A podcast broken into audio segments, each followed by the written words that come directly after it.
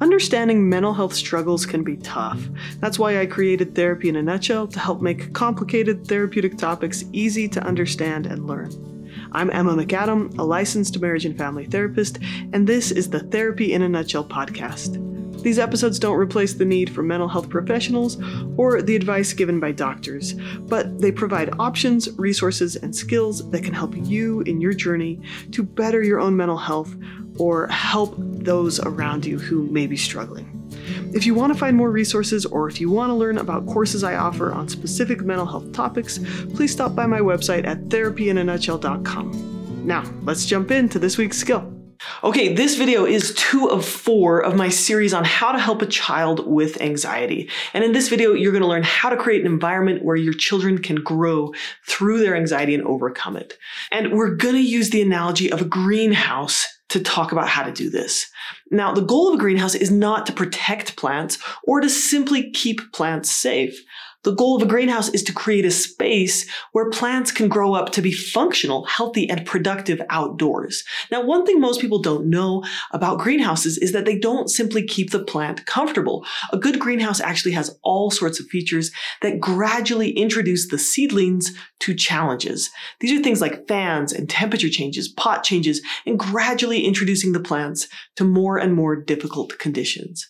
Now, your job as a parent is not to protect your child from anxiety, but to help them learn to be resilient so that they can be functional and healthy humans.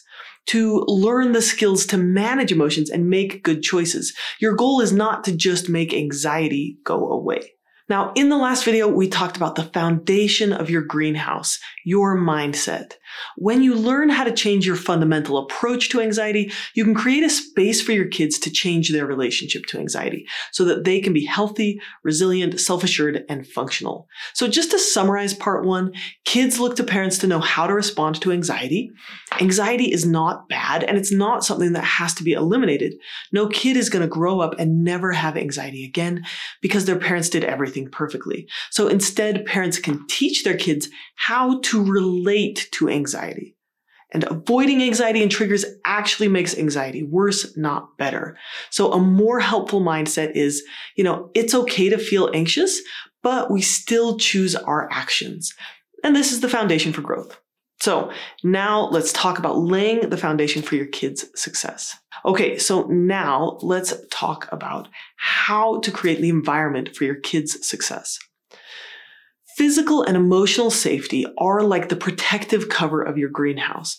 This series on helping your child with anxiety depends on your child being actually safe. So they aren't being mistreated, abused, attacked, right? They have food to eat and a bed to sleep on and parents who love them. Now, you do not have to be perfect, but if your child is anxious and being abused, like verbal, physical, emotional, or sexual abuse, their anxiety is actually quite functional. It's sending them a message that they need to take action or you need to take action to help them be safe and not just make them feel safe when they're in danger, right? So food, shelter, and safety are an issue, make sure to focus on creating that foundation first.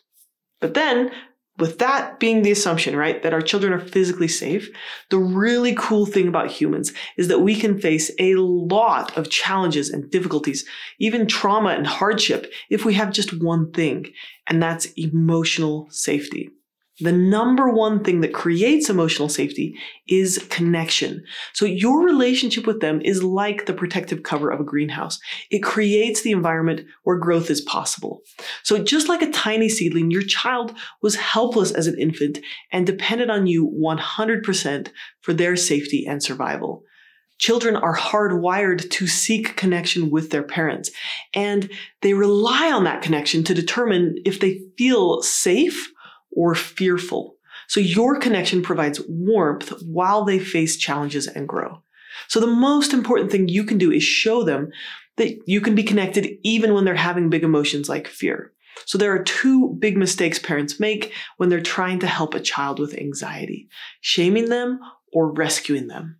So let's talk about the first one. When a child seems anxious about something that seems like a small thing to us, we sometimes have this gut reaction to say, Oh, come on. Like, just get over it. Look on the bright side, right? Oh, you shouldn't be worried about that. And this essentially says, stop feeling that way. don't feel anxious or I will disapprove of you. Or what's the matter with you? Like, why are you making such a big deal of this? It's only school, right? Trying to make your child not feel anxious is shaming them. The first thing it does is it puts them in an impossible situation. It's telling them that they shouldn't be feeling what they are feeling. And the second thing is it breaks the safe connection with shame. It essentially communicates something about you is bad and you need to stop for me to like you. It's kind of like pushing that plant out of the protective cover of the greenhouse and letting it get burned from frost. The second common mistake parents make is rescuing their child from anxiety. So they might say, Oh, if sleeping alone makes you anxious, I'll sleep with you. If giving a presentation makes you anxious, I'll talk to your teacher and see if you can do an essay instead. Now, as parents, we want to protect our kids. But in these situations, we're not protecting them from harm, but from feeling something. This sends the message that they can't actually handle the challenge in front of them. It says, Oh, my, my parent is scared of this feeling too. And your behaviors communicate to them that you don't believe they're capable of facing a challenge. And that makes them trust themselves less. So not only are you showing them that they can't handle the outward challenge, you're also communicating that the feeling of anxiety is dangerous. Now, there are times where kids aren't capable of facing a threat, right? Toddlers shouldn't be playing in the road by themselves, right? Like four year olds generally shouldn't be traveling solo through a big city.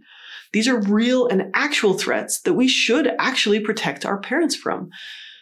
But as parents, you need to discern between actual threats and stuff that feels scary but is actually safe, like giving a presentation at school, or talking with a teacher about a problem they're having, or attending preschool, or getting a vaccine. Now, if you have done either of these things like don't don't blame or shame yourself right? It's normal for parents to do both and no you probably haven't ruined your kids right? Kids are actually super resilient and super adaptable and just like them you can grow and change too so don't beat yourself up about any past behaviors. We're just going to start where we're at and move forward. And that's a mindset for yourself and for your kids.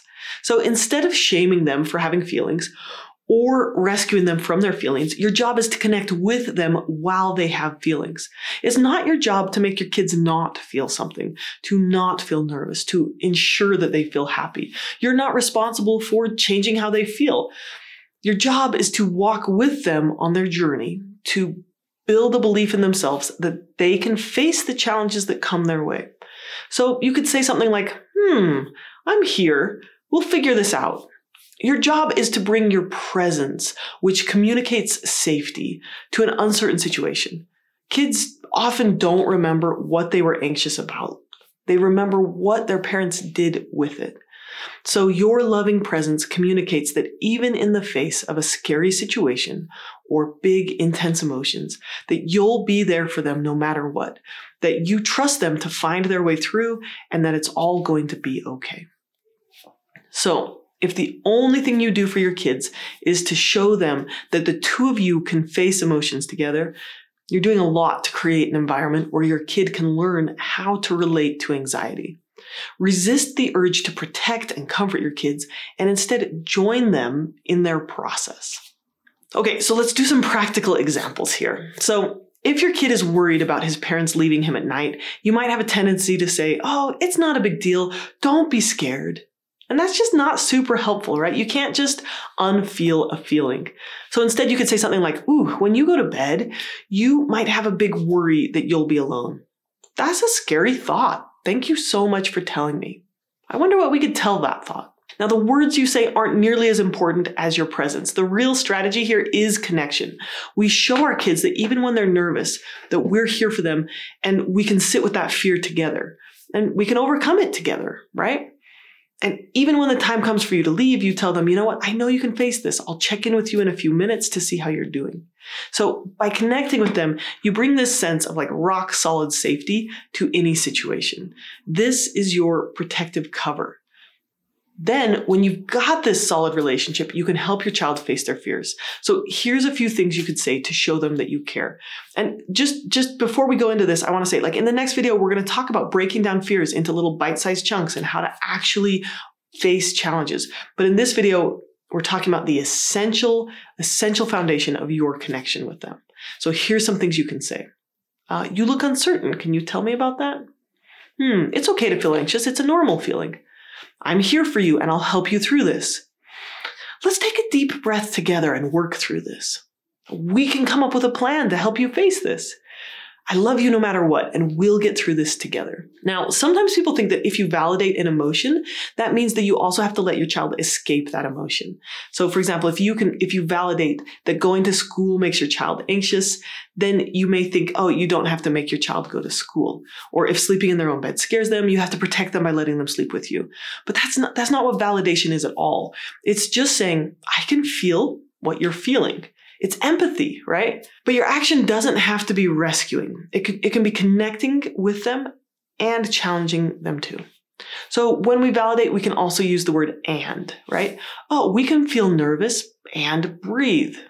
You can cry at drop off and still go to school. You can feel worried and still go down the slide. It's okay to feel worried. I feel that way too sometimes. A lot of emotions just need to be seen and then they resolve themselves because they've delivered their message.